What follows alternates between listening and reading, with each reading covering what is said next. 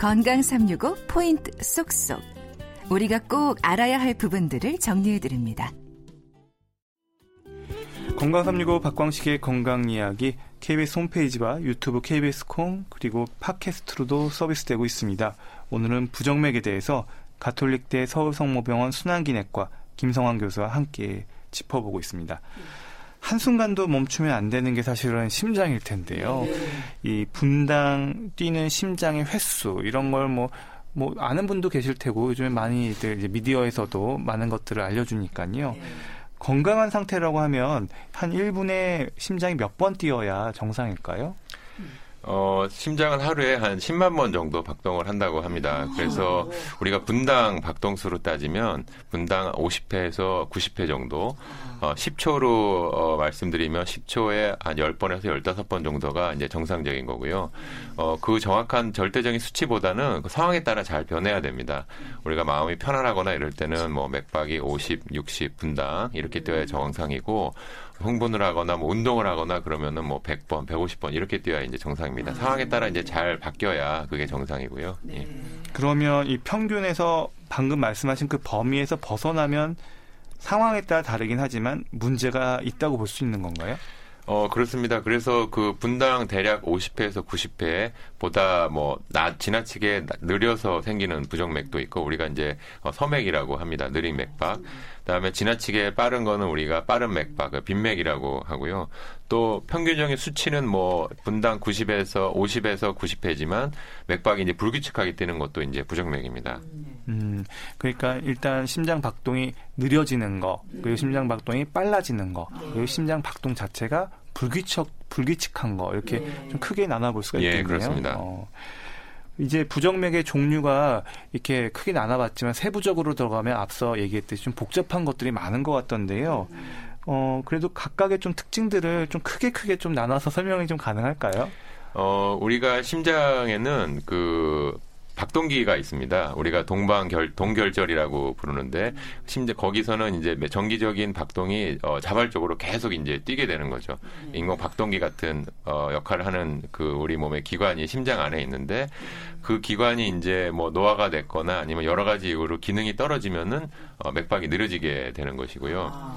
그 박동기 우리가 갖고 있는 박동기 원래 태어날 때부터 갖고 있던 박동기 동결절 어, 이외에 다른 곳에서 어, 비정상적으로 맥박이 자꾸 나오게 되면은 맥박이 지나치게 이제 어, 빠르게 될 수가 있고요. 음. 마찬가지로 다른 데서 나오는데 그것이 이제 불규칙하면은 어, 맥박이 좀 불규칙할 수가 있습니다. 음. 맥박이 이제 느린 경우에는 어, 맥박이 느리기 때문에 증상이 어, 어지럽거나 어, 뭐 그게 더 심하면 의식을 잃고 쓰러지거나 음. 운동을 하면 우리가 맥박수가 빨라져야 되는데 그렇지 않기 때문에 운동을 하면 뭐 숨이 차거나 이런 증상이 네. 생길 수가 있고요. 어. 맥박이 지나치게 빠르면은 뭐 가슴이 두근거린다든지 가슴이 아프다든지 가슴이 불편하다든지 이런 증상이 나올 수가 있고 음. 맥박이 불규칙하다면은 뭐 두근거리거나 아니면은 가슴이 한 번씩 덜컥 내려앉는다거나 음. 가슴이 한 번씩 덜컥 내려앉는다는 증상이 있으면 이것은 부정맥 중에서도 조기 수축 이외에는 그런 증상을 갖고 있는 병이 없습니다. 그래서 아. 어 평소에 지내시다가 가슴이 한 번씩 덜컥 내려앉는다든지 음. 맥박이 한 번씩 건너뛰는 것 같다든지 음. 그러면은 부정맥 중에서도 어 조기 수축일 확률이 아주 높습니다. 음. 그러면 이런 부정맥의 종류와 그리고 증상들을 갖다가 좀 나눠서 크게 얘기를 해주셨는데요. 이 중에서 조금 더 위험한 부정맥이 있다거나 그런 게 있습니까? 어, 가장 위험한 부정맥은 돌연사의 위험이 있는 부정맥입니다. 사실은 그 돌연사의 위험이 있는 부정맥은 안타깝게도 이제 평소에는 우리가 어떤 정기 검진이라든지 검사로 정확하게 알기는 어렵지만, 어, 아까 말씀드린 가족력 이 있는 경우가 많기 때문에 어, 집안 내에서 젊은 나이에 갑자기 돌아가신 분들이 있다든지 어, 그런 분들이 있으면은 어, 본인도 한번 확인해 보시는 것이 이제 꼭 필요합니다. 어, 그 다음에 우리가 조금 위험한 부정맥이라고 할 수 있는 거는 어, 돌연사까지는 아니지만 그 뇌졸중의 주요한 원인인 심방세동입니다. 어, 심방세동은 어, 맥박이 굉장히 불규칙하게 이제 뜨는 병인데 심방세동의 이제 초기에는 이제 발작성 심방세동이라고 해서 우리가 정상이었다가 심방세동이었다를 왔다 갔다를 이제 반복하게 됩니다. 네. 그래서 사실은 증상이 있을 때 심전도를 찍지 않으면 어, 심방세동의 초기인 그런 경우에 우리가 확인하기가 조금 어렵고요. 아, 네. 심방세동이 이제 시간이 자꾸 지나서 이제 진행이 되게 되면 이제 만성이 되게 됩니다. 네. 그런 경우에는 이제 어 언제든 심전도를 찍어도 우리가 확인할 수 있지만 그 때는 이제 좀 많이 진행되는 상태이기 때문에 어, 치료에도 효과가 조금 떨어지기도 합니다. 네. 음, 결국 심장이 어, 부정맥, 그러니까 심장 리듬이 좀 이상이 있을 때 본인의 그 리듬이 어떤 문제가 있는지 좀 정확하게 알 필요가 있다는 생각이 듭니다.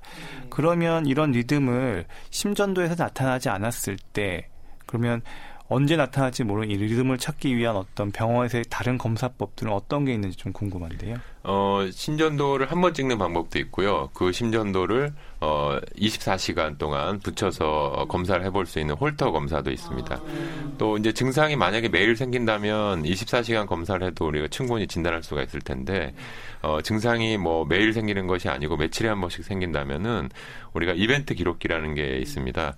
어, 그거는 우리가 일주일 내지는 이주일 정도 환자분한테 그 대여를 해드리고 어, 스마트폰 정도의 크기인데 가지고 다니시다가 증상이 있을 때 이제 가슴에 갖다 대시면은 어, 잠깐 휴대용 심전도가 찍히는 기계입니다. 오. 그런 진단을 할 수도 있고 어, 증상이 너무 드물게 생긴다 그러면은 그 기계를 뭐 계속 본인이 구입해서 사실 어, 계속 관리를 할 수도 있지만 우리가 USB 정도 되는 아주 조그만 칩 같은 것을 어, 가슴 있는 피부 밑에다가 뭐 심어 놓기도 합니다. 그러면은 우리가 길게는 3년까지 어, 그 환자분의 맥박을 계속 이제 확인할 수가 있는 것이죠. 음, 그러면 이제 이렇게 진단이 되면 환자분은 계속 불안해 하실 것 같아요. 언제 또 이런 일이 있을지 모르니까. 예. 그러면 각각의 부정맥마다 치료 방법이 다 다르고 예방법도 다 다르겠지만 좀 부정맥이 있는 환자분들은 좀 큰 틀에서 어떻게 접근하면 좋을까요? 어, 부정맥은 아까도 말씀드렸습니다만 이제 느린 맥 어, 부정맥이 있고 지나치게 빠른 부정맥이 있고 이제 불규칙한 것이 있습니다. 그러니까 느린 부정맥은 어 본인이 원래 태어나부터 가지고 있던 그 동결절 박동기 기능이 이제 떨어져서 생기는 것인데 안타깝게도 이 동결절 기능을 좋게 해주는 약은 없습니다. 아. 맥박을 천천히 뛰게 할 수 있는 약은 많이 있지만 빨리 뛰게 할 수 있는 약은 뭐 응급으로 주사약은 있지만 우리가 경구로 입으로 복용할 수 있는 어, 그런 약은 없습니다. 그래서 이 맥박이 느려서 너무 불편하다, 어, 실신이나 어지럼증 이런 증상이 너무 반복되고 어지럽다고 한다면은 인공 박동기를 이제 하는 수밖에 없고요. 맥박이 지나치게 빠를 때는 어, 우리가 갖고 있던 동결절 이외에 다른 곳에서 자꾸 안 좋은 맥박이 생기는 것이기 때문에 그런 곳에서 생기지 않도록 또는 맥박이 좀 천천히 뛰도록 약물 치료를 해볼 수가 있고 약물 치료로도 효과가 없다면은 어, 시술을 해서 그런 안 좋은 맥박이 생기는 부위를 찾아서 어, 고주파로 이제 태워서 없애는 시술이 있습니다. 아. 네, 우리가 전극도자 절제술이라고 하는데 어, 그런 시술을 해볼 수도 있습니다. 그러면 이렇게 약물로 조절하거나 전극 도자술로 이렇게 제거를 해주거나 이 맥박이 빠를 때는 또 불규칙하거나 이렇게 예, 예. 방법이 예. 있다는 거죠. 그러면 돌연사의 위험을 높이는 위험한 상태를 응급 부정맥이라고 하던데요. 이런 것들이 실제로 있는지도 궁금하고 이럴 때는 어떤 조치가 이루어지는지 궁금한데요. 어, 굉장히 많습니다. 실제로 우리나라에서 어, 병원 밖에서 병원 밖에서 갑자기 어, 돌연사 어, 하는 경우가 1년에 3만 명이 넘습니다. 굉장히 아, 많고요. 그런 분들의 상당수는 실제로 평소에는 어, 어떤 질환을 갖고 있거나 그렇지 않았는데 어, 갑자기 어, 부정맥의 한 일종인 심실세동 내지는 심실빈맥이 생겨서 어, 갑자기 병원 밖에서 어, 돌연사를 하게 되시는 거고요. 그럴 위험이 있거나 어, 그런 분들은 어, 그 치료는 우리가 그 전기 충격을 일시적으로 하는 것이 이제 응급한 가장 급한 치료가 되겠는데 그럴 시간이 어, 없는 경우가 많기 때문에 어, 그런 전기 충격을 할 수 있는 기계를 우리 몸 안에다가 이제 박동기처럼 어, 심어놓는 시술을 이제 하기도 합니다. 음. 실제로 우리나라에서 그 병원 밖에서 이제 갑자기 심장이 멎는 심정지가 발생한 경우에 어, 일반 구, 국민분들의 이제 인식도 많이 좋아지고, 어, 소방 그 대원분들의 노력도 네. 많이 있어서, 네. 어, 실제로 한 10년이나 어, 20년 전에는 병원 밖에서 이제 갑자기 심정지가 발생했을 때 어, 병원에 오는 시간도 너무 늦고 어, 그래서 이제 어, 병원에서 치료를 하더라도 치료가 너무 늦게 시작되기 때문에 어, 회복이 되지 않거나 아니면은 뭐 뇌사 상태에서 계속 있는 그런 경우가 상당히 많았습니다. 그렇지만 요즘에는 어, 병원 밖에서 이제 심정지가 발생했을 때 일반 국민들이 여러분들께서 심폐소생술을 할 줄 아시는 분이 굉장히 많아지셔서 빨리 응급처치가 되고 어 소방 119에서도 빨리 그 사고 현장에 도착해서 병원에 빨리 오기 때문에 아무런 거의 후유증 없이 태어나시는 분들이 굉장히 많아졌습니다. 아, 예. 그리고 이 이제 부정맥에 있어서 약물 치료도 가능하고 이제 수술도 있다 그런 시술도 있다 이렇게 네, 얘기를 네. 해주셨는데 대부분은 약물로 치료를 하고 싶을 텐데 네. 시술을 해야 되는 어떤 이런 기준이나 선택의 어떤 어 방향을 잡을 수 있는 부분들이 있을까요?